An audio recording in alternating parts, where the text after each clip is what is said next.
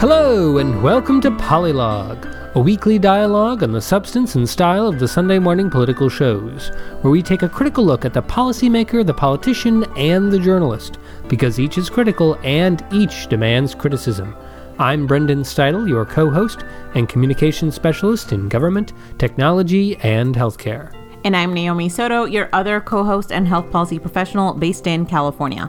Our goal for Polylogs look at all sides of the Sunday morning political shows. We discuss guest performances, the style and quality of questions by the hosts, and the overall usefulness of roundtable discussions. Polylog is our attempt to find, praise, and demand constructive political dialogue. Today is Sunday, December 26th, 2021.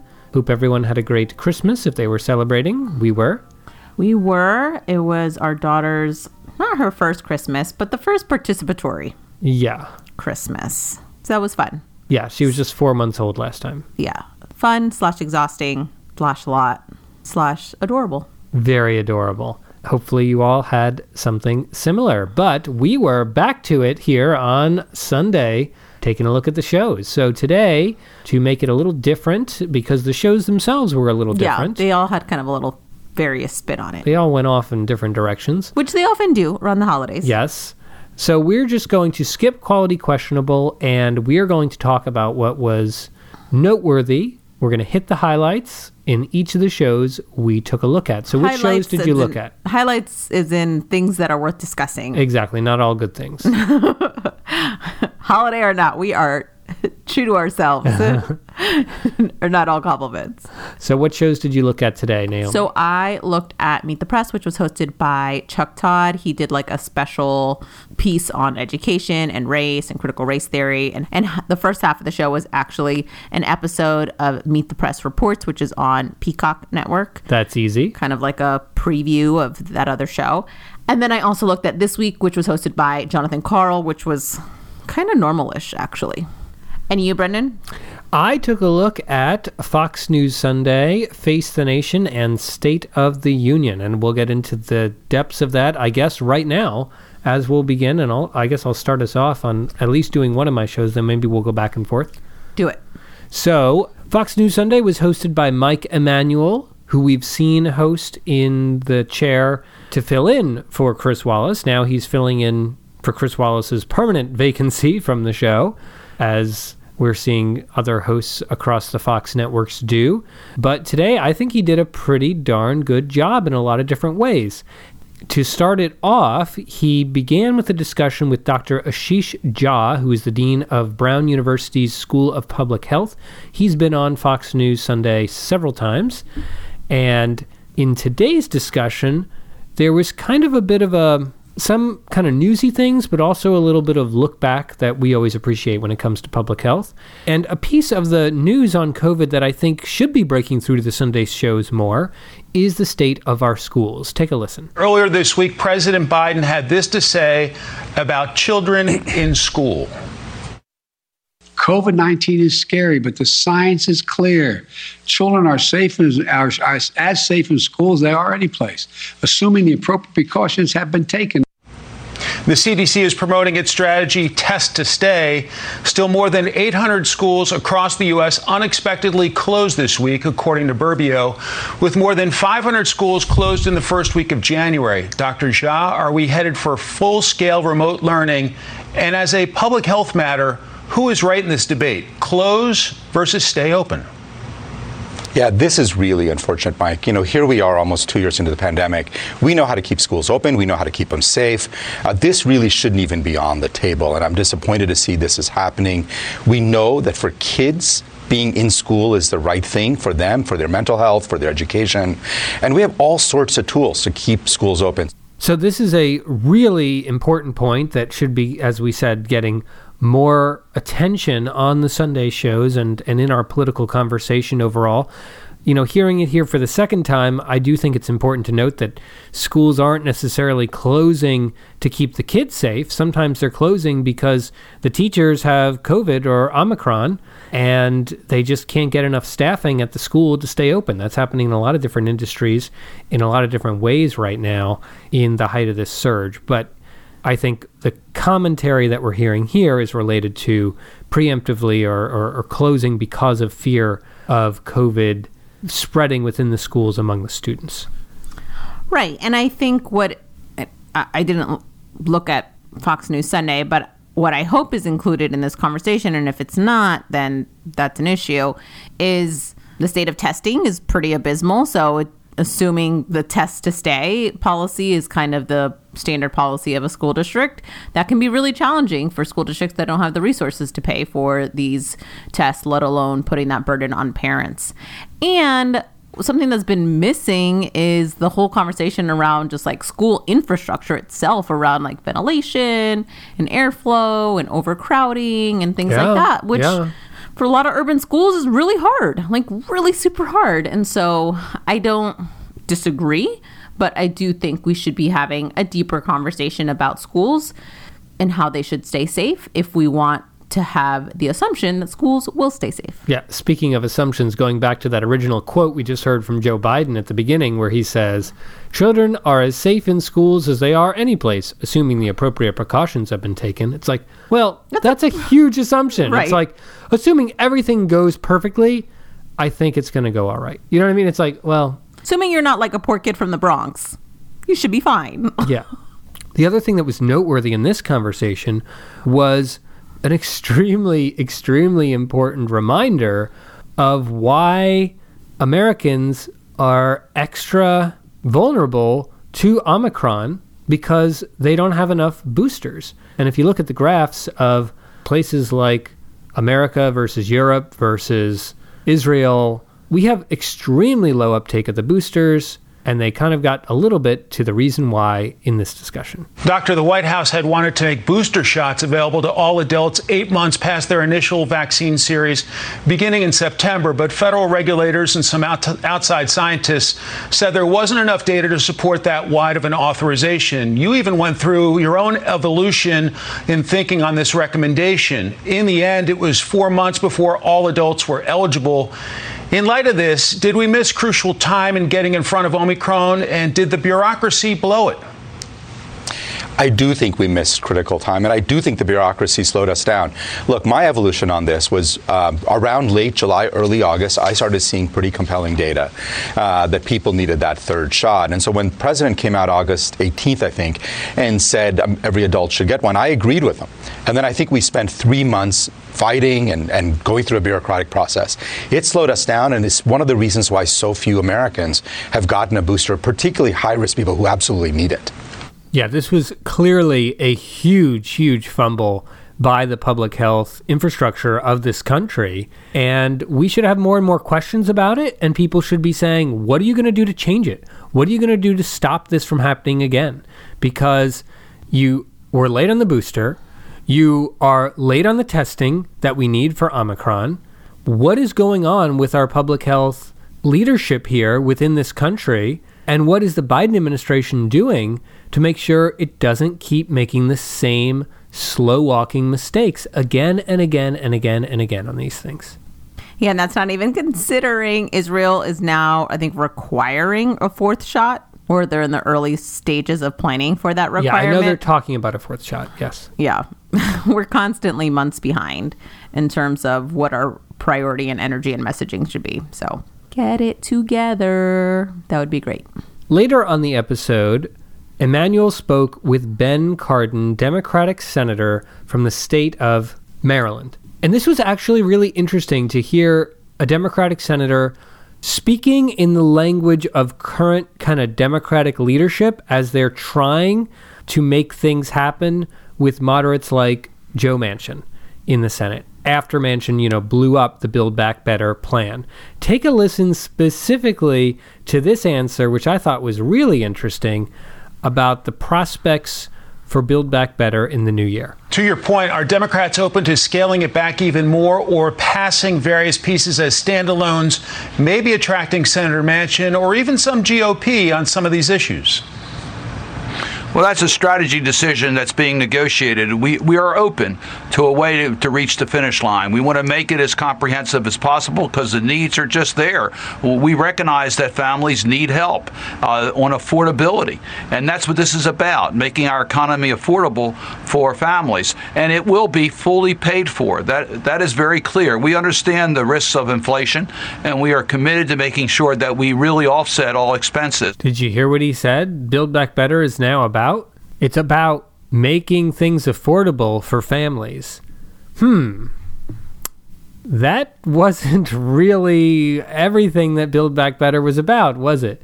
Build Back Better had a lot of climate provisions, and I didn't hear a word about climate in this discussion. Climate was a notable sticking point for Joe Manchin in West Virginia. So, very interesting there. It was also interesting to hear him talk about the case for reforming the filibuster, which is leaning very heavily not towards reforming the Senate to meet our current needs of America, but no, no, no. This reform is it's really about looking back. It's about restoring the traditions of the Senate. Senator, you've said in the past you'd be open to eliminating that, but because the votes to do that do not exist, you'd like to see bipartisan buy-in to reforming the rules. What's your position now? Well, Mike, I've been in the Senate for 15 years, and what I would like to see us is return to how the Senate was operating when I first came to the United States Senate, and that is allow issues to come to the floor of the Senate so we can debate. We're supposed to be the greatest debating society uh, institution in the world. Mm-hmm. We need to be able to debate issues, but we also need to make sure that the minority have an opportunity to offer amendments and get votes on their amendments. And at the end of the day, we should be voting up or down on legislation. That's what we need to do is to reform the Senate rules so that it acts in its traditional historic sense. We're not doing that today. And I do hope we would have Republicans who would join us in this effort so that the Senate can restore the way that it should be considering legislation. So I want to be honest, you know, there there is lots of scholarship and history going back to show that yes, the Senate really is in a state of disarray right now in a way that it wasn't in the past and that in fact the filibuster has been abused to an extent that it never was ever in the past. So yes, if you restored the way the Senate worked before, you could see the Senate return to a period where it could actually get more things passed with fewer votes, you know, closer to the 50 rule and not the 60 rule. However, this framing of like, oh, the only way we in America can talk about reforming our institutions is to hearken back to our storied history and traditions rather than actually trying to shape our s- system of government to meet the current needs of us now in this moment right here is just mind-numbingly annoying. I mean beyond being frustrating in terms of like operational governance and the needs that we have just like what a boring brain and lack of creativity to think that that is like beyond the realm of possibility. Just like to do something for the needs of now instead of like harking back to our right, history. Exactly. Yeah. But it is very artful, thoughtful, carefully considered language aimed at changing the mind of one or two people who are steeped in that tradition and that past. So it's very likely effective for the people who need to hear it to change I'm, their oh. I'm not. Sh- I'm not saying it's probably not effective. It's Yeah. absolutely effective, which is why we haven't changed the filibuster. I'm just saying that's boring. Yeah. just like as a philosophy and way of life. Mm-hmm. Emanuel also had some tough questions for Republican Senator Roy Blunt about why the senator, a Republican, as I just mentioned, is against a tax break, which normally Republicans don't like taxes, but this Republican Party does not like the Biden administration's child tax credit. And Emanuel tried to dig into this in various ways. Senator, one of the casualties of the collapse of that bill is the enhanced child tax credit, which expires at the end of the year. According to the Urban Institute, continuing the benefit could have a significant impact on child poverty, reducing child poverty to about 8.4% from 14.2%, a fall of roughly 40%. Is that a compelling argument to extend it? Well, I think this is this is one of the problems and one of the gimmicks uh, in the bill. Frankly, you know, we doubled the child tax credit in the 2017 tax bill. There's a cap on that credit based on income. Senator Manchin has repeatedly said that one of the problems he has with the bill is that sending uh, money to every family that has children uh, under 18, the families that make every family that makes up to 150,000, and many families that make up to $400,000, if you look at the House plan, mm-hmm. just simply doesn't make sense. You know, putting a cap uh, on uh, families in need is uh, what we can do, should do, and would do in the country, and I think could do in a bipartisan way. Uh, again, we doubled the child tax credit uh, just a handful of years ago, uh, and we need to look at that if that's no longer meeting the need of moving kids out of poverty. But families that make 150,000 $100,000, for instance, uh, aren't in poverty in Missouri. I don't think they're in poverty almost anywhere in the United States. Mm-hmm. Uh, and it's a big mistake to assume they are. Brendan, let's move to Missouri. Quick, ASAP. Load up the moving truck. Okay, so this is kind of a valid conversation to have where if there's a desire to extend the child care tax credit, in what capacity could that happen, right? To be able to get more support, including Joe Manchin's. But this idea that $150,000 is the ceiling for affordability in terms of childcare and other costs of, you know, just the cost of children is absolutely crazy good for Missouri, good for some parts of the country where maybe that's not an issue. But in many parts of the country, it is absolutely a joke to think that you would not have any issues with cost. And childcare in general, when it is always income based, it is there are so many middle class families that struggle to provide the basic needs for early childhood. Well, I mean, eh, a few things on this. First of all, good for Emanuel for asking the question and citing statistics about child poverty. Mm-hmm. Second of all, Blunt's arguments here are are very interesting, right? It, it, makes me wonder if Blunt would be making the same argument if we didn't have universal education for children, right? Like, well, why would a, a family that makes $150,000 not be able to pay for their kids' education? Yeah, of course they private, can, right? Private schooling. Right. Why do the they need public schooling? They don't need it, right? You could make that argument for any universal situation. The other thing that strikes me is first of all, he very much does not address the issue of poverty in his answer. He dismisses the question as a gimmick and then says people making up to, you know, 150,000, you know, that's not poverty. Well, okay, but what about all the people under it? And also, the question was about poverty. It wasn't about the people over 150,000, mm-hmm. right? So he, he's not really addressing the question head on there. And then the other thing that occurs to me is one frame that is missing from the conversation when it's only framed as poverty. Now, certainly the poverty reduction qualities of this have been touted by the Democrats as one of the main reasons to continue doing it.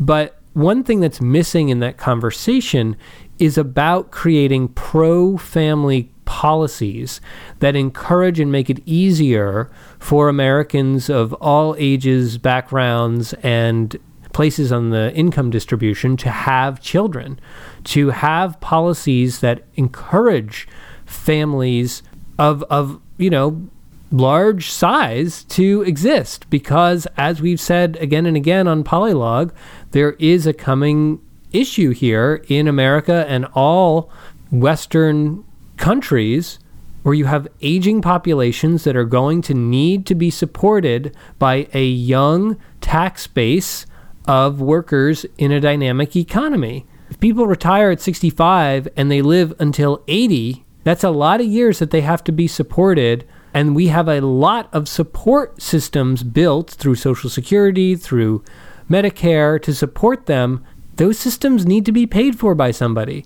And, And not to mention, we need the workers. right, exactly. That's what I mean. We need the workers. We need young families. We need immigrants is another way to do that, right? Right. So those are the those are two of the major ways that you can do that. And I don't understand how you can be a political party that is against both of those mechanisms. So there definitely is an argument here that is missing and I understand it's not just from the Republican side, but it's from the Democratic side and it's from the media side of talking just about pro family policies being an important thing to do. Like it's worthwhile to do it, regardless of income, regardless of poverty issues. If you make it easy for people to have a family, they will have a family. Sure, they could pay for it any other way, but maybe they have the money to pay for it. But if they know it's paid for already, they're more likely to use it and not feel like having a family means that they can't do these other things in their lives that they want to do. Right. Which is essentially what a lot of people under the age of 45 are considering right now. Absolutely. Yeah. So I wish that was part of the conversation, and this just indicates why it's so important to be a part of the conversation because it would be great to see Blunt and Republicans and people who are against this bill, including Manchin, explain why they're against that sort of policy if the conversation could happen on that level. Because this country does a lot for people over 65, it doesn't do a lot for families. It does a lot for people in poverty. You know, there is a lot. There's a lot of focus on poverty. There's a lot of focus on people over 65. But what about families in the middle? Finally, I did want to ding this show a little bit for one pretty blatant omission, and that is at the end during the Sunday group, which typically in past years on Fox News Sunday was kind of like a bunch of panelists who were asked to give their predictions for the year, and we, we kind of enjoyed that discussion. These panelists were weighted to the right side of the spectrum. We had a Republican congressman, a columnist for the Washington Post, who is not a Democrat. We've already talked about Charles Lane not being a Democrat. Uh, and then we had a White House correspondent from the Wall Street Journal. So the panel was not balanced. But even so, there's no excuse for the panel to so badly miss the mark. For example, take a listen to this initial framing of what the panel was going to be about. I want to you, start by taking stock of the president's first year in office. Catherine, Mr. Biden ran as a deal maker who would renew confidence that government can do big things. But here we are heading into year two with the pandemic ramping up and the government struggling to ensure Americans have key supplies like testing and now therapeutics. And the president is again pressing hard for vaccinations. Give us a sense of his COVID scorecard, both on tactics and messaging. All right. So that was a little tricky because he said he wants to take stock of Biden's first year in office, but the question is actually about his COVID scorecard. That said, the panel did try to take stock of Biden's first year in office. Now, we're always annoyed when the shows seem to see the entirety of American politics through the lens of whoever happens to be president at the time.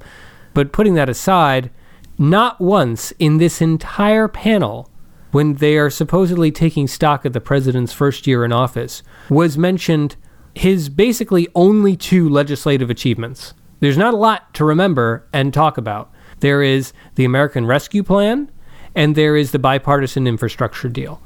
Neither of those were mentioned in any way, shape, or form by any of the panelists or by the host. How can you take stock of the president's year and not mention the only two things that he actually got done legislatively? Right. Like what what what is the intention of your conversation if you can't even include those two things? Yes. Yeah. So that was a big miss. And yes, I know there were smaller little bills here and there, but these are the big legislative accomplishments. All right, Naomi, I've talked a lot about that, but that is the biggest discussion I will have of any of these three shows. Do you have a show you wanted to dive into? So I wanted to start off with a brief look at how Jonathan Karl did on this week. And actually, when I started looking at my notes, it was all COVID related. specifically a quick question with Dr. Fauci and Dr. Jha that you had mentioned in your kind of preview on Fox News Sunday. He was there too. So apparently he was on at least two shows.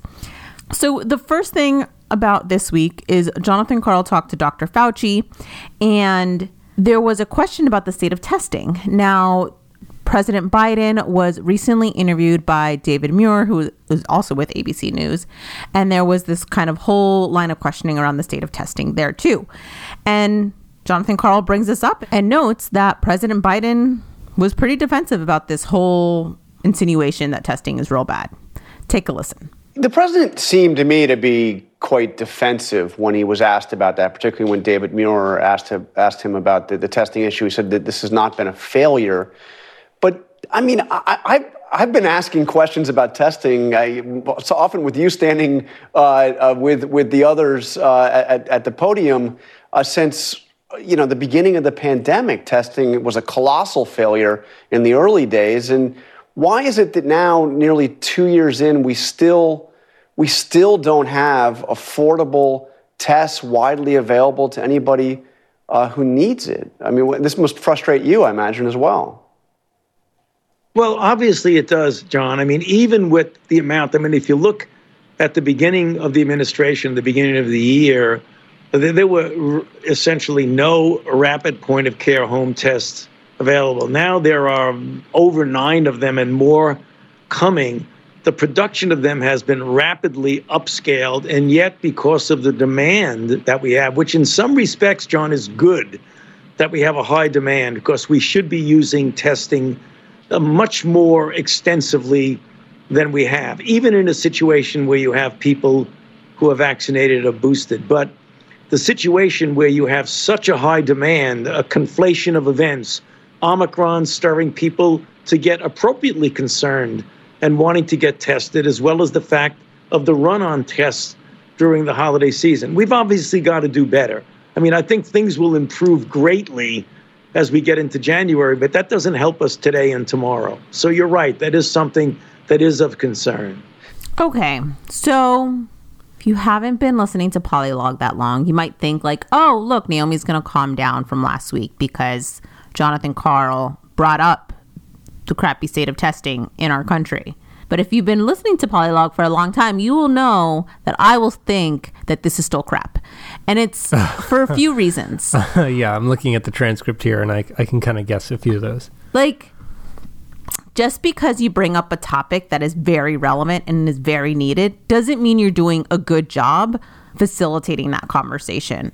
This question is so broad that Dr. Fauci can answer it in any way. And at no point is there any data or clear examples as to why the testing in this country right now is pathetic. It does not talk about the hours wait that people have to get on in the winter often in very cold places to try to get this testing in place. It doesn't note that like we mentioned earlier Brendan parents should be testing their school age children regularly to ensure that our schools stay safe. That is very difficult. The idea that reimbursements is the solution, insurance reimbursements is the solution for our expensive tests that are the, the tests that are accessible in this country right now is a joke. The home tests, yeah. Yeah, the home tests. PCR tests are still free. Um but you might get them in like 3 or 4 days. Right even two days. Even two uh-huh. days is not that helpful. If you are trying to gather safely you need to be doing rapid tests with anyone who is gathering. That is what public health officials are saying and it is very hard to do. So literally no examples of any of that.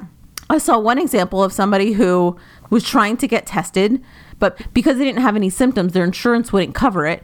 And so oh my god it's like a two hundred dollar freaking PCR test after standing in line to like with sick people for like two hours. Like it's just even though we've known since the, very early in the pandemic that like forty percent of the people with the virus are asymptomatic. Yes, but can still spread it. Right.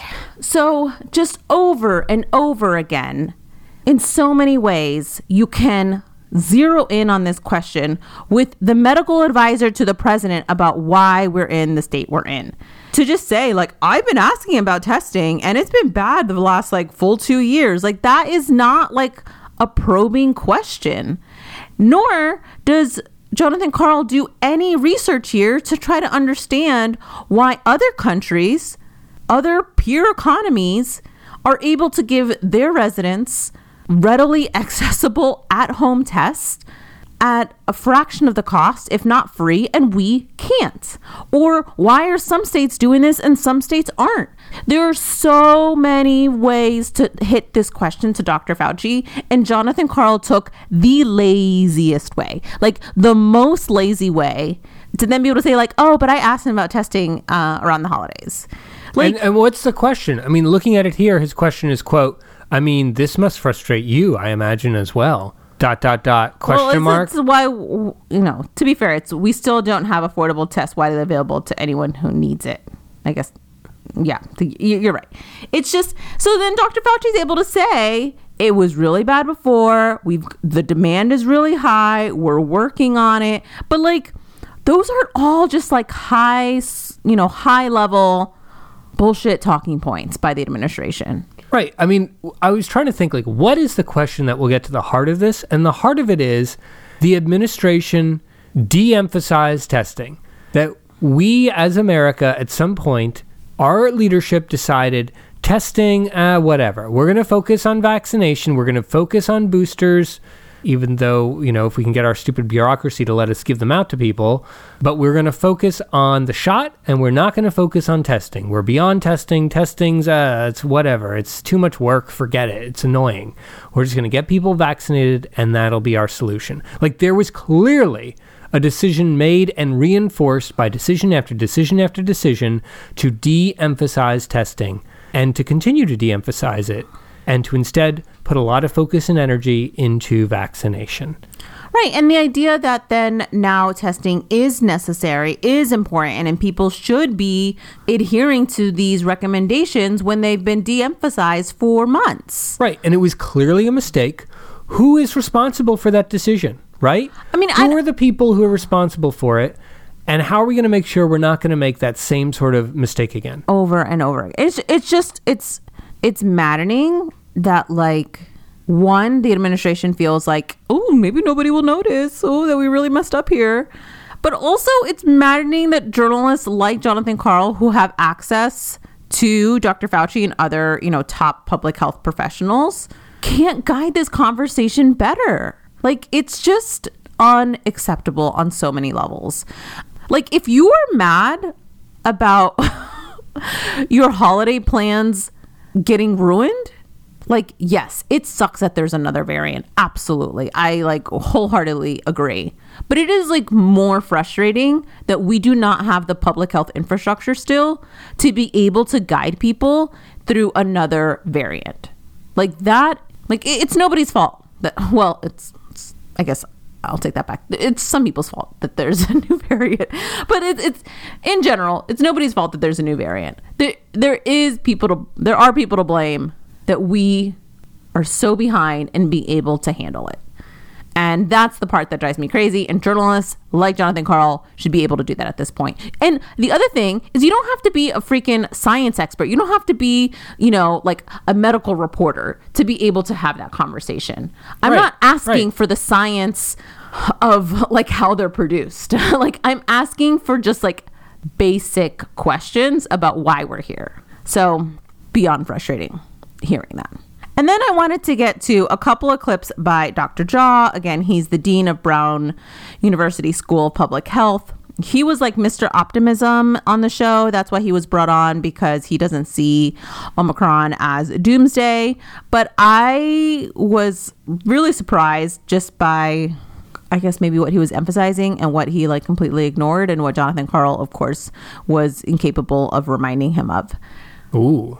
This first clip from the Dr. Jha interview, I actually really agree with, and it's this idea that infection rates is not necessarily helpful for us, and we really need to be looking at hospitalizations and severe disease. Really, since the start of this pandemic, the, the, the figure, the number that we've tracked uh, in addition to obviously hospitalizations and death, but the number that we've tracked has been infections, new cases. How many new cases are? That's been the leading indicator of how bad things are getting or how uh, you know effectively we're dealing with the pandemic.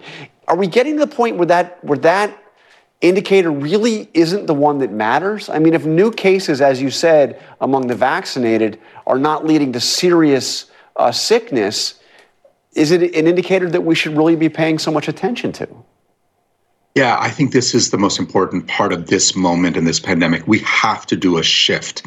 Look, for two years, infections always preceded hospitalizations, which preceded death. So you could look at infections and know what was coming. Even through the Delta wave, that was true because it was largely unvaccinated people who were getting infected. Omicron changes that. This is the shift we've been waiting for in many ways, where we're moving to a phase where if you're vaccinated, and particularly if you're boosted, um, you're going to have, you might get an infection. It might be a couple of days of not feeling so great, but you're going to bounce back. That's very different than what we have seen in the past. So I no longer think infections generally should be the major uh, major me- uh, metric. Obviously, we can continue to track infections among unvaccinated people because those people will end up in the hospital at the same rate. But we really have to focus on hospitalizations and deaths now. Okay, that all makes sense. I agree. But what is missing in this conversation, and Jonathan Karl doesn't raise it in the follow up, is that's not what the CDC is doing. The CDC is still pushing out infection numbers as their top kind of you know top findings. If you want to find hospitalizations and and severe disease it takes quite a bit of extra probing both at a national level and a state level. And so if we want he says we need to be doing this. Like i really wish he was more specific about who should be doing this. Is this the CDC or is this, you know, media organizations about what they're asking about? Like, I, I, I think this is kind of the way it's spoken about in this conversation between Dr. Jha and John Karl. It seems as if it's like the collective we, like us society's constituents, leaders. But there are clear public health organizations and institutions that really need to change their messaging and their findings. So that drives the conversation for the rest of us. And that's not really happening. And so if we want to see this happen, we need to make our public health institutions drive that conversation better. Yeah, there's a policy change that has to happen. And it's not an easy necessarily thing to do because you can add up the infections, you can get that information, and you could add up the hospitalizations, but hospitalizations happen a few weeks after infections happen in an area. So it's understandable why, you know, being in public health, you want to be able to move the numbers when you can, right? And when you can is when the infections are happening, not when the hospitalizations have already happened, right? You want people to change their behavior or change their policy decisions or whatever, or their lockdowns or their masking mandates or whatever based on data as soon as you can, right? Right. And so what it sounds like, you know, to, to go to a, a hospitalization rate to determine what you're doing it's it's a very difficult thing to do, and I think basically what they're going to have to do if they want to have numbers that are actionable data that can be done is they have to kind of do like a scorecard and it has to be kind of based on okay this is the number of infections happening in the, your area this is the vaccination rate in your area and based on that we are going to predict that it's going to lead to X number of hospitalizations, or, or this is the real danger level in your area. You know, I, I don't know. It's a very complicated thing. Yeah, it, it is. But like the lack of doing this has already skewed our understanding of how safe a place is, even from the Delta wave, yes. right? So yeah. if you look at Florida, which Governor DeSantis has tried to act like, oh, our infection rates aren't as high as everyone tried to assume it to be. Come to Florida, everything is great is actually really disingenuous because the hospitalization and severe disease is actually quite high in comparison to other places that have a higher vaccination rate because the vaccination rate is still so low in Florida. Well, I, I do want to do a little fact check on that. I mean, the vaccination rate in Florida, if you look at the raw number, it's pretty similar to the vaccination rate in California. The difference, I feel like, that happened in Florida during the Delta wave well, first of all, Florida has you know pockets where it's definitely much lower the vaccination rate in certain counties and regions, but also in Florida there were basically no masks being worn. There were no efforts being made to slow the spread. And so the spread got a lot higher than it did in other places. It wasn't just vaccination rates that was leading right, to those right. I, hospitalizations. I'm not, but I'm again, I'm not trying to talk about infection rates. I'm trying to say hospitalizations were higher in Florida Yes. than they were in other parts of the right, but you were country. saying vaccinations were so low, and that that's not the case necessarily in Florida overall. Well, there's a range of reasons. Either way, you're more likely to die in Florida from COVID than you are likely to die from COVID in other parts of the country. That's what I'm saying. Yeah, you're totally right about the hospitalization rates. So, again, I would urge our news organizations to push our public health institutions to be better at driving these conversations or driving the messaging about what's going to be the most effective to keep everyone safe. And as just a barometer of where we are as a country, right? Right. Hopefully, people have gotten smarter in how we talk about COVID. I mean, we've been doing this for two years, for goodness sake. Brendan, what did you have to look at uh, for your next show?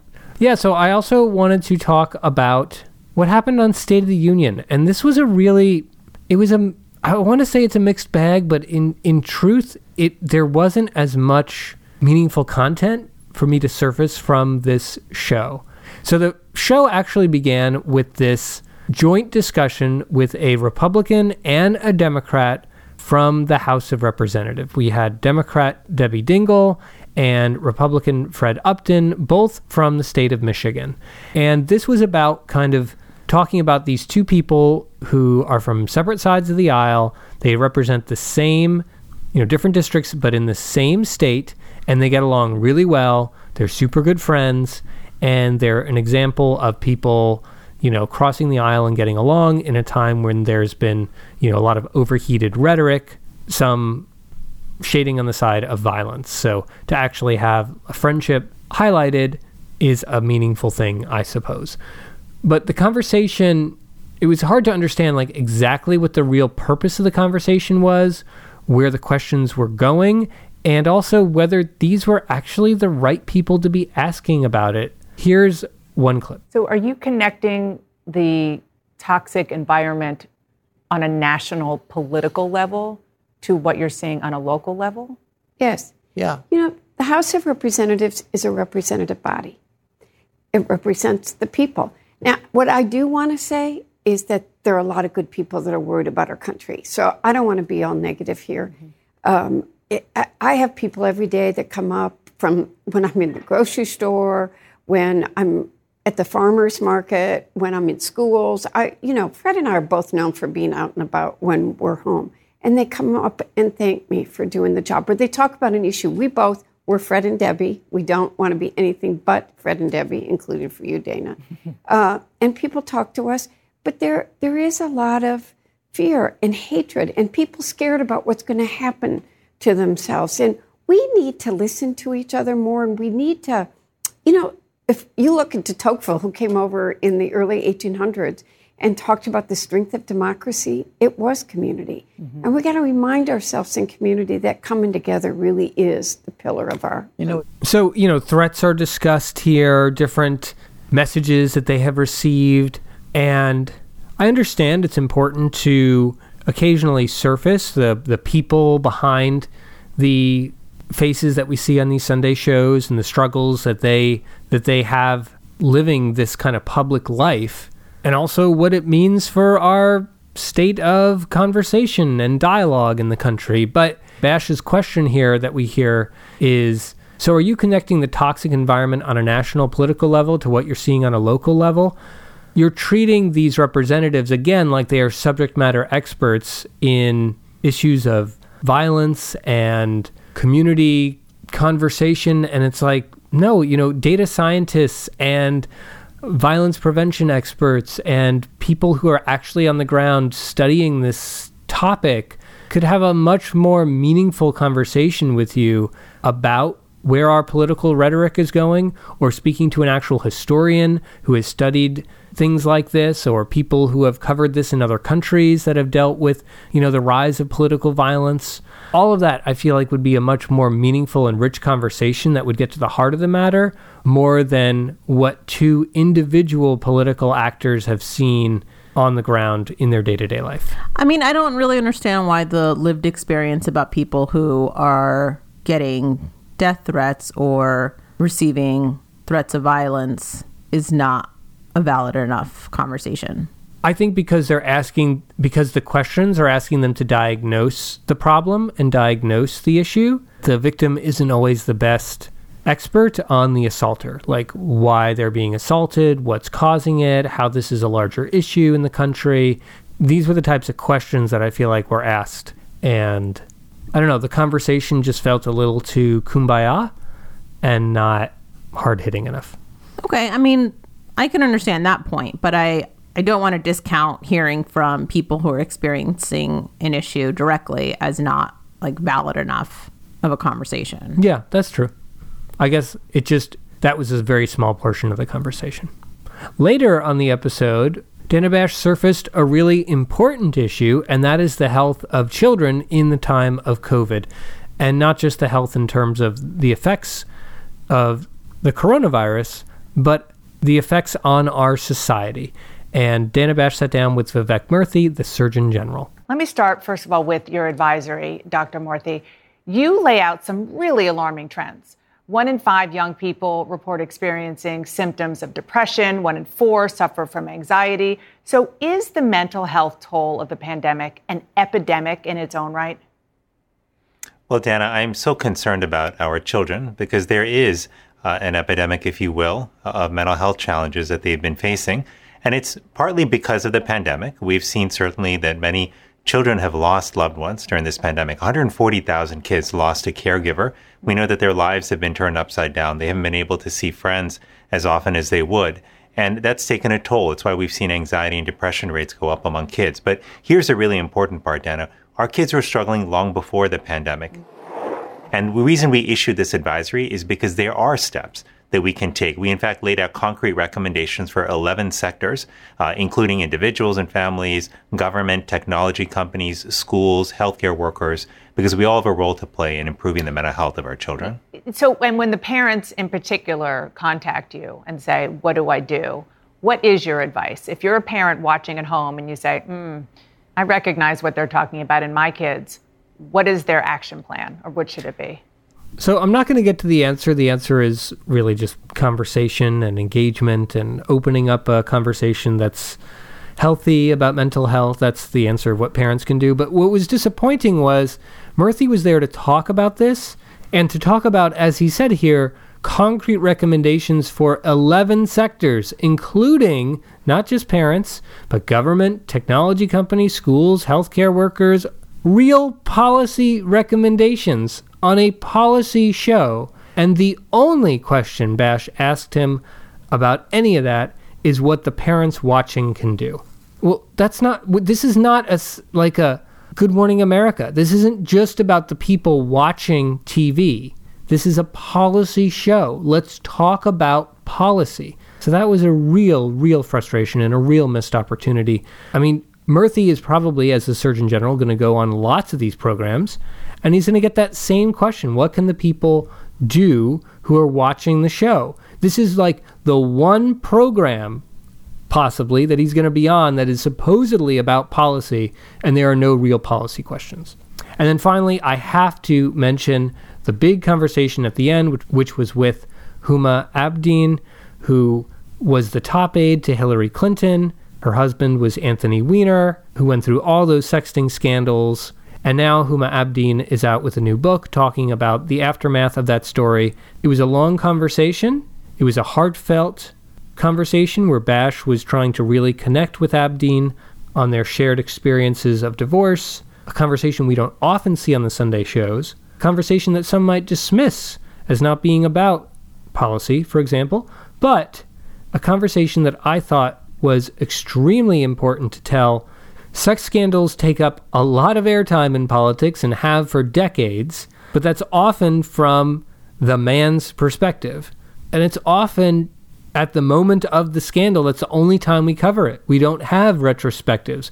We don't get to hear it from the perspective of the family members who are involved in these situations. Or impacted. Or impacted. That's what I mean. I should say impacted in these situations. And I know this isn't hard hitting policy discussion, but a lot of our political coverage, as we've been talking about, isn't about that. So why shouldn't we touch base with these situations from time to time? Here is a little bit of that. I was madly in love with him. He was my first love, the first man I was ever with. So to start there, that is why I stayed the first time. And, I, and really, a lot of it was motivated by the fact that I was carrying his child. Yeah. And I did not have a choice when my father was taken from me. And so I was going to do everything I could to have my son grow up in a household with two parents. Mm-hmm. And I really try, tried to make that marriage work. By the way, Dana, I believe he did too. We both tried to figure out how mm-hmm. to be in this relationship together and how to, you know, be healthy mentally and otherwise. And um, it just didn't, you know, it was so much more complicated than either of us Com- realized. So, an important voice to hear, an important conversation to see surfaced since we see it so infrequently. But I do want to say one thing that was missing was any conversation about its impact on the ultimate outcome of the 2016 election, because if you remember, it was the reopening of the Anthony Weiner case as a result of one of his sexting situations that led to James Comey's reopening of the investigation to, into Hillary Clinton's emails just a few days before the election, tanking her poll numbers, and we all know what happened from there. No questions on that. Yeah, I mean, so many times family scandals are juicy to kill a campaign, to kill a career. But in terms of the greater impact or what those choices, the consequences of those choices lead to, or how people have to live with the ramification of it is barely covered. And so, just a lot of respect for Huma for kind of going out there and having this conversation. Because there's a lot of political wives who don't. Yeah, absolutely. Naomi, tell me what happened on Meet the Press this week. So, as I mentioned at the top of the show, Meet the Press did a whole episode around the state of education and race and critical race theory. And it was very interesting, I think, in terms of the voices that were covered, in terms of who Chuck Todd and kind of the other NBC News correspondents kind of included in their prepackaged segments. I think there was a real effort to kind of do this show well. I will say that there was a prepackaged segment that was included in Meet the Press reports. It was, I think it was like 15 or 16 minutes. Wow. Yeah, pretty long where someone went to some area outside of Dallas and looked at a principal who was let go, a black principal in a white school district and supposedly for critical race theory and stuff. So I think there was like an investment in kind of going there and trying to talk to those people. But I think what this episode showed is how white dominant culture more broadly is so prevalent in how we talk about not just you know education and race but is everywhere in our news coverage and that was so front and center, specifically in the interview with Nikole Hannah Jones. Nikole Hannah Jones, of course, is the creator of the 1619 Project, which was originally done w- at the New York Times and has since kind of developed into a whole series of resources, including a book. There's um, educational resources. There's just kind of a whole array of, of different resources around the 1619 Project. There were a couple of moments where Nikole Hannah Jones, in an interview itself, was calling out assumptions that Chuck Todd was making, uh, assumptions that many, many white journalists do all the time. The first example was in looking at how we were talking about the Virginia gubernatorial race this year.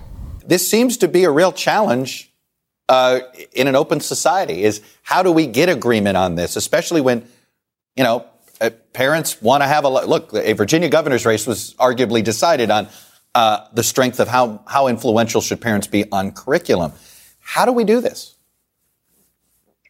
Well, I would say the governor's race in Virginia was decided based on the success of a right wing propaganda campaign that told white parents that they needed to fight against their children being indoctrinated um, as race as being called racist. But that was a propaganda campaign, and there are a lot of black parents in Virginia. There are a lot of Latino mm-hmm. parents in Virginia, and they were not being featured in that coverage. And what they wanted for their kids' education, which is more teaching about race, more teaching about the history of racism um, seem to have fallen on deaf ears. So I think we should frame that question properly.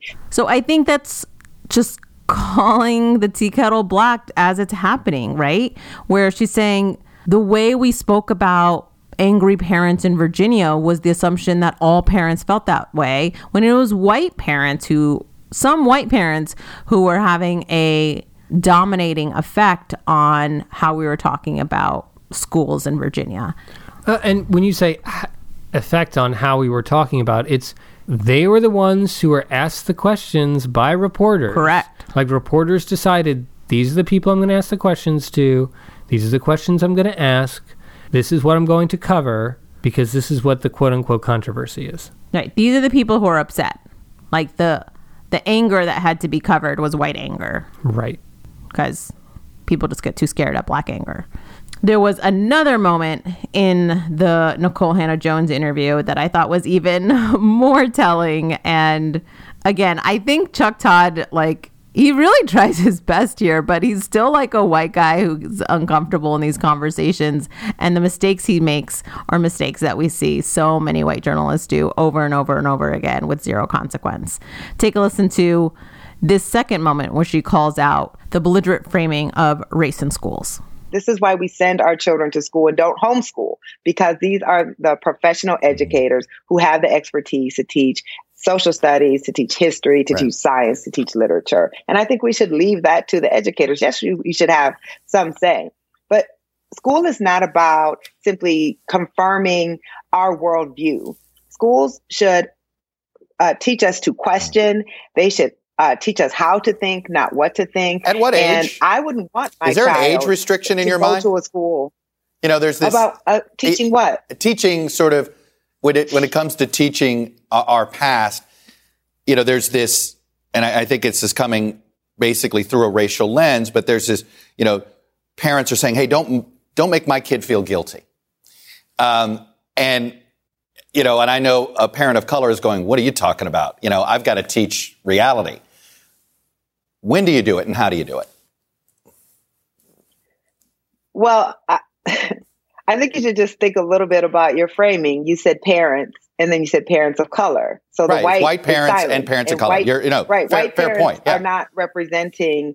As a matter of fact, white parents are representing fewer than half of all public school parents, Right. and yet they have an outsized voice in this debate.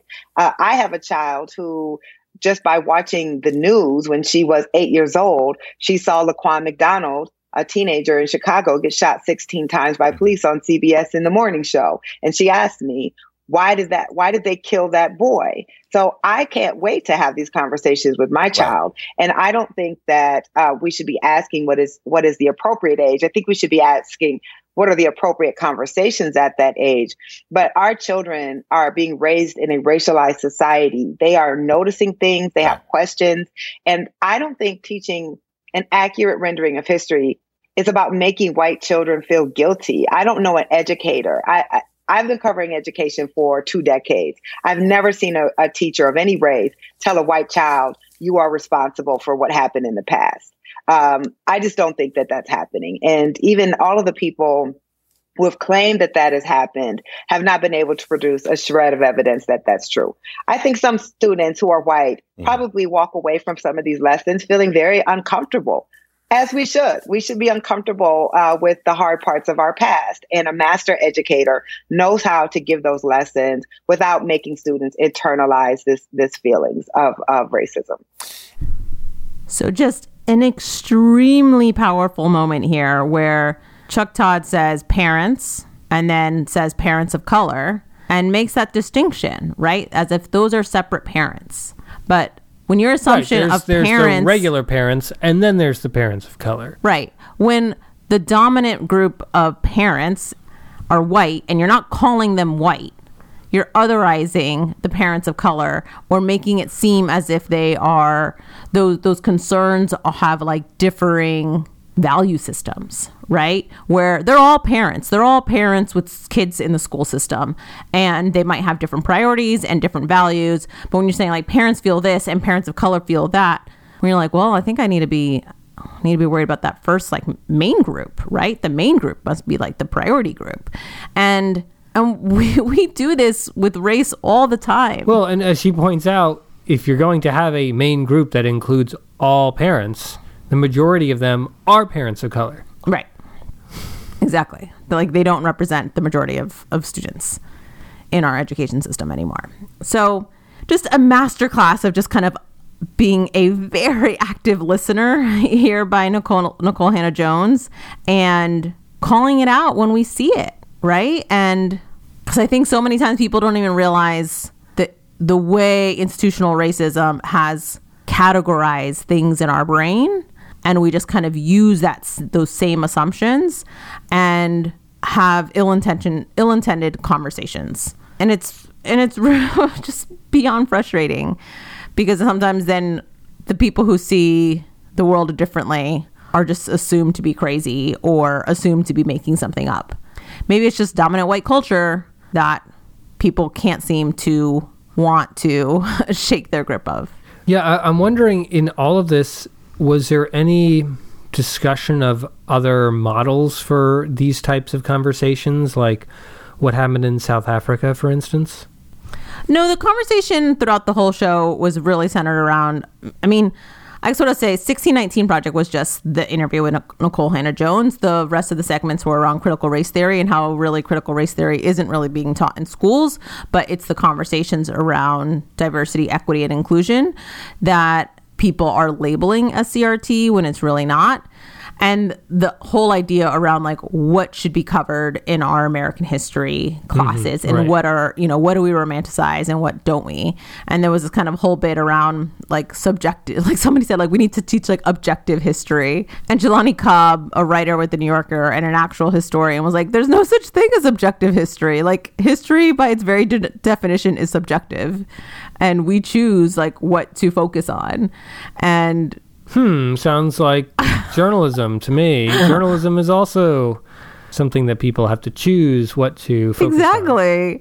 And so it, it wasn't necessarily about kind of how we look at race in other parts of the world, but like what does it look like currently in schools and where are people where are school districts struggling and dropping the ball or kind of going a particular way and how parents and teachers are reacting to that yeah, I mean it's it's such a fascinating issue and story. I mean, certainly there there's this political term that has been used and exploited called critical race theory by one party over another, but historically it is an interesting situation to be in. And that's where I was thinking of South Africa where there was a black African majority that was subjugated for years by a white minority, then that black majority took power and control and clearly would need to coexist with that white minority and also teach the history of that subjugation to their students and what happened in their country. We're now reaching a period where the history of subjugation of African Americans and other peoples of color within our country is finally going to be told more fully than it ever was before. And that just so happens to be a period that is not surprisingly, coinciding with people of color growing in size in our country and now representing the majority of students within our school system. How is that white minority of students and their parents reacting to the truth being told? And how that truth is being told in a different way than they are comfortable with or has been told in the past. I feel like there's a parallel there to learn from. Well, yeah. And zero surprise that it's happening a few years later after we had a black president and an immediate white president who was really resentful of that. so, you know, just kind of the broader universe of how we are diving into this conversation. Requires a lot of nuance. Lots of nuance and a lot of different voices. I think there were, I think Nikole Hannah Jones was the only like black woman.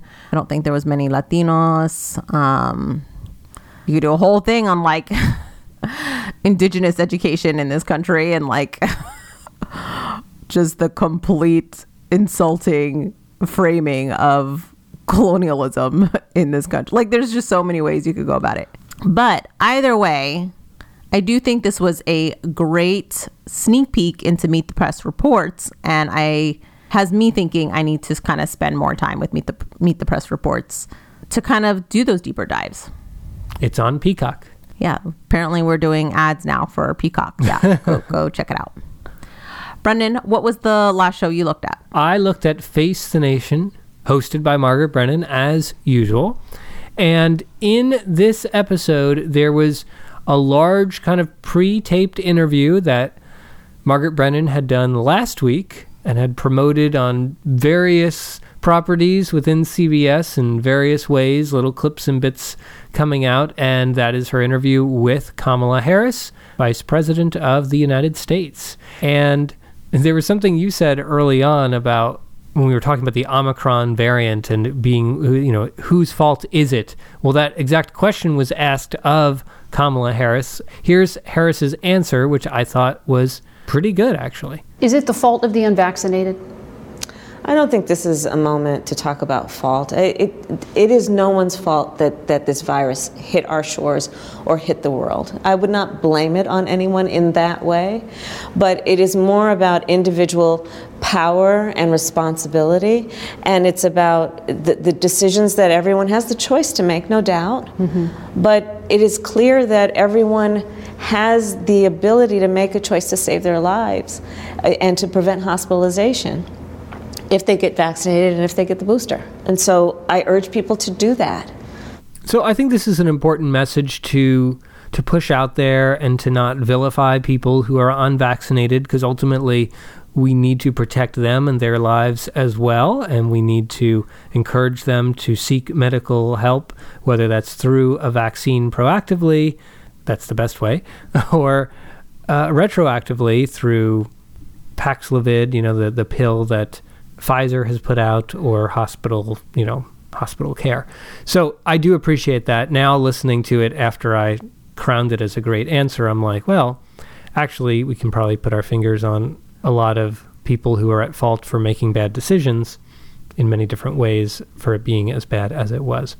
Uh, I do want to note there was a fact that I heard from one of the shows today. I don't remember exactly which one it was, but that is that they estimate a million lives in America have been saved by the vaccine.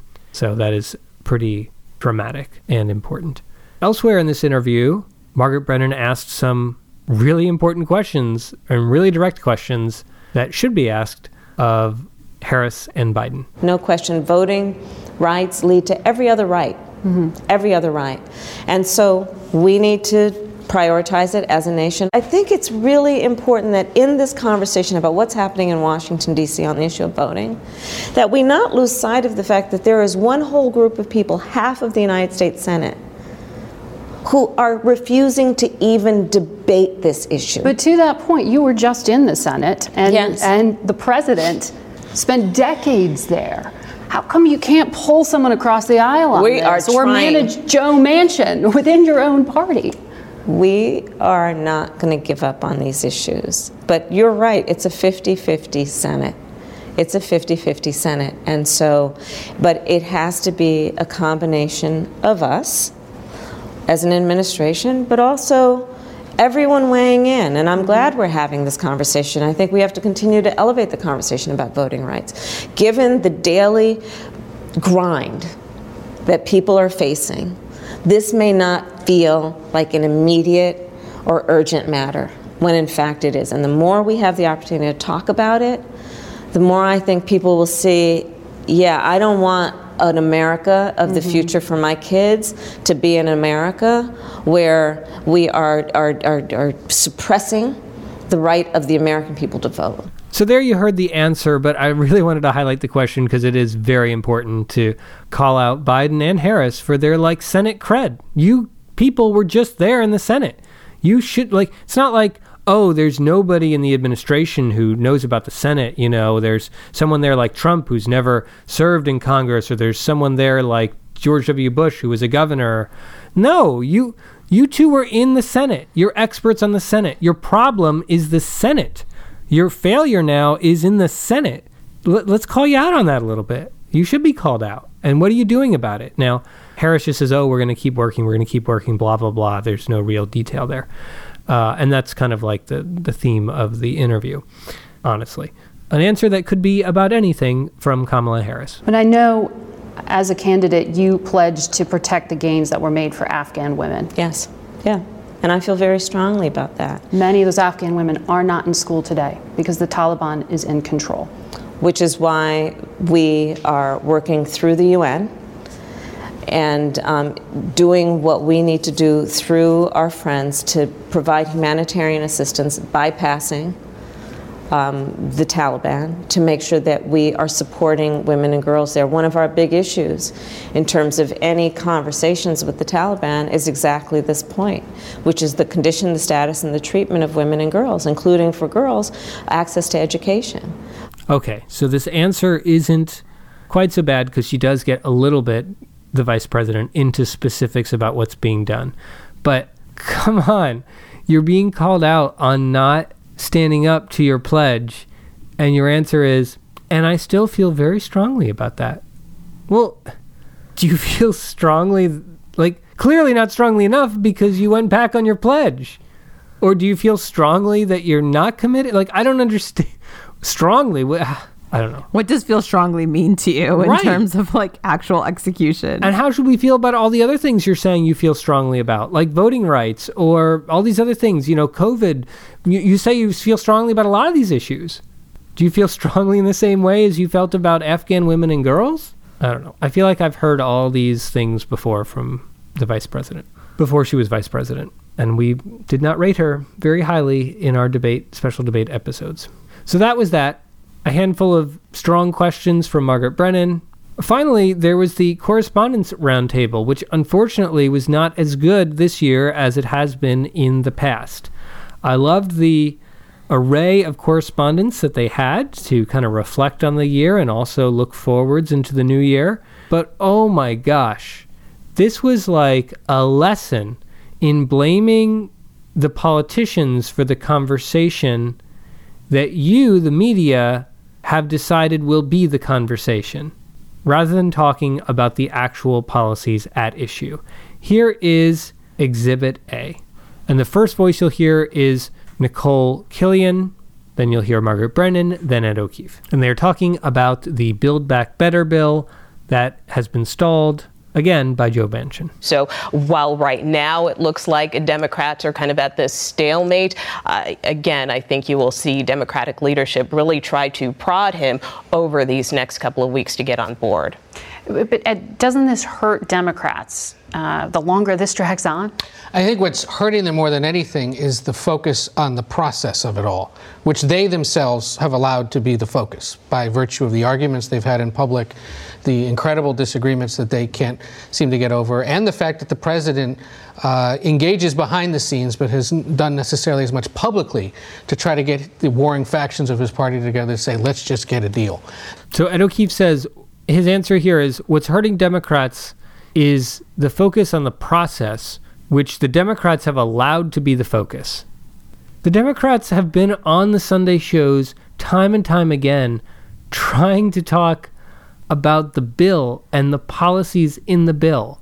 I mean, every single time they have been on, it has been about the bill.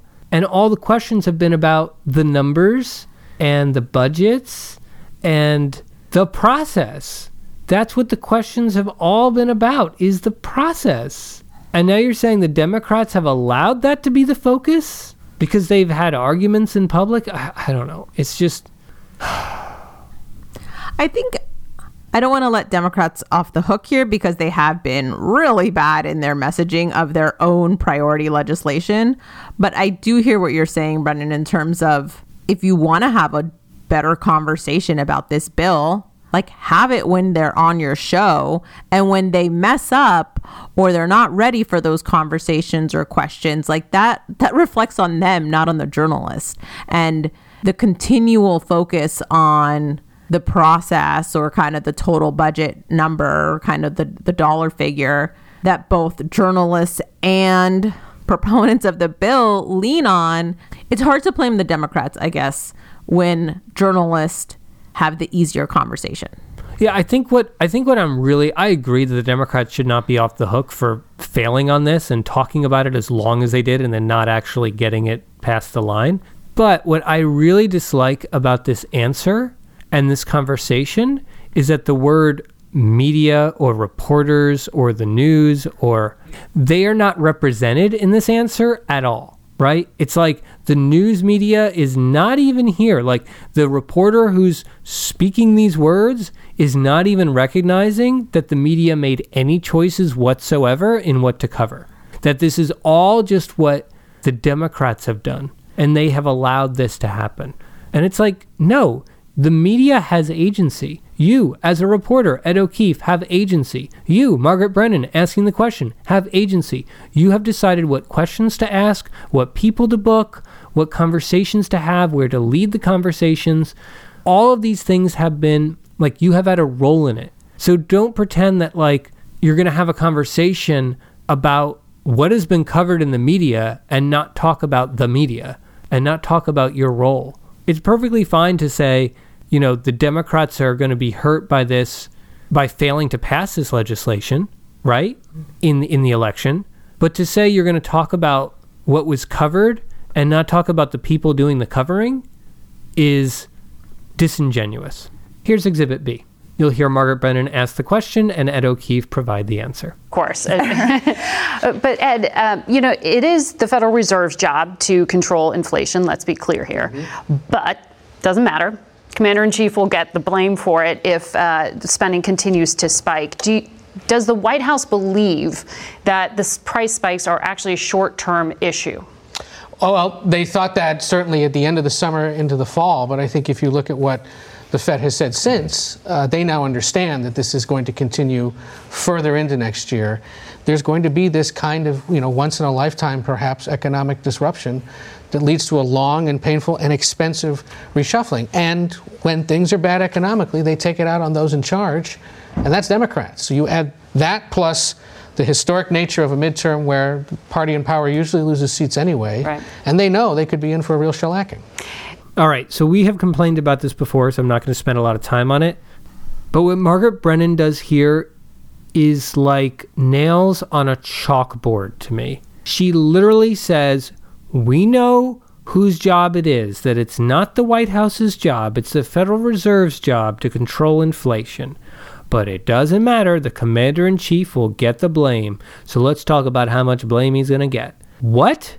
You are perpetuating the idea that it is Biden's fault, that it is the administration's fault, when you know for a fact they don't have control over it. And you're just going to continue in that perpetuation. It is it is just it, it is just totally unacceptable. Totally unacceptable. I'm beyond words at how unacceptable this is. And then Ed O'Keefe in his answer conflates the White House with the Fed itself as if they are the same thing. She asks, Does the White House believe the price spikes are actually a short term issue? Ed O'Keefe's answer is, Well, they, assuming he's talking about the White House, they thought that certainly at the end of the summer into the fall. But I think if you look at what the Fed has said since, they now understand this is going to continue further into next year. Who's the they in that sentence? Is it the same they of the White House or the they of the Fed? Or are they the same thing? Sounds like the same thing to me when they were asked about in the same sort of question. And now again, we are conflating these two things as if they both are the same. I hate it, Naomi. I hate it. I hate it. I hate it. This does not engender a better understanding in the audience of what the forces are that are at play in our government right now.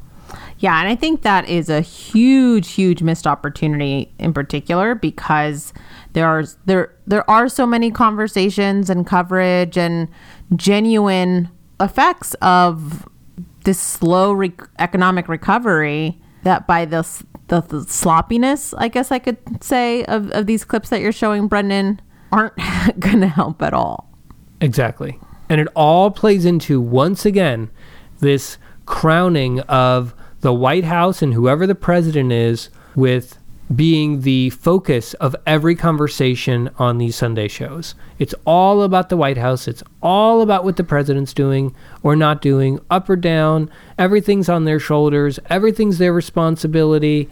Everything's within their power, even when it's not within their power, even when we say it's not within their power. And every political force or national crisis or incident is all seen through the lens of what this means for the president. God forbid we should care about the people. So that's my what I would hope would be a New Year's resolution for all these shows. That's what we can get to here is stop thinking that the world of politics begins and ends with the White House. Naomi, what might be one of your New Year's resolutions for the shows, if you could have one? I wish the shows had clearer objectives for their interviews and less of a ooh ooh ooh let's get this person to come on and less of a wanting to get an exclusive interview that no one is talking you know getting the fed chair and no one else is talking in the fed chair or talking to Yellen or whatever. Like what is your goal? Or the vice president? right. Like what is the goal of that interview? And having all of your questions really drive at that so that way your viewers can have better judgment as to how these leaders are doing That would make for a very nice year of Sunday shows, and we will just hope for it because that year will be here before our next episode of Polylog. yeah that's what we're going to see next week So we will wish you all a happy new year. We will be on the other side covering the Sunday shows as usual and being forever hopeful for a better year ahead. Yes, hopeful. That is the way people describe me. Absolutely. I think for the end of the year, we'll just have our resolutions count as our dialogue challenge Yes. because we're talking about resolutions this year anyway. Let's be, or this week anyway. Let's be real. So I hope you find a journalism or a media resolution of your own. If you want to share them with us, you are welcome to. You can do it at by email at podcast at polylog.com. You can tweet at me at sotonaomi underscore. You can tweet at me at Beastitle and you can tweet at the show at PolylogCast. Thanks everyone, and we will talk to you in the new year 2022. Goodbye. Be safe. Bye.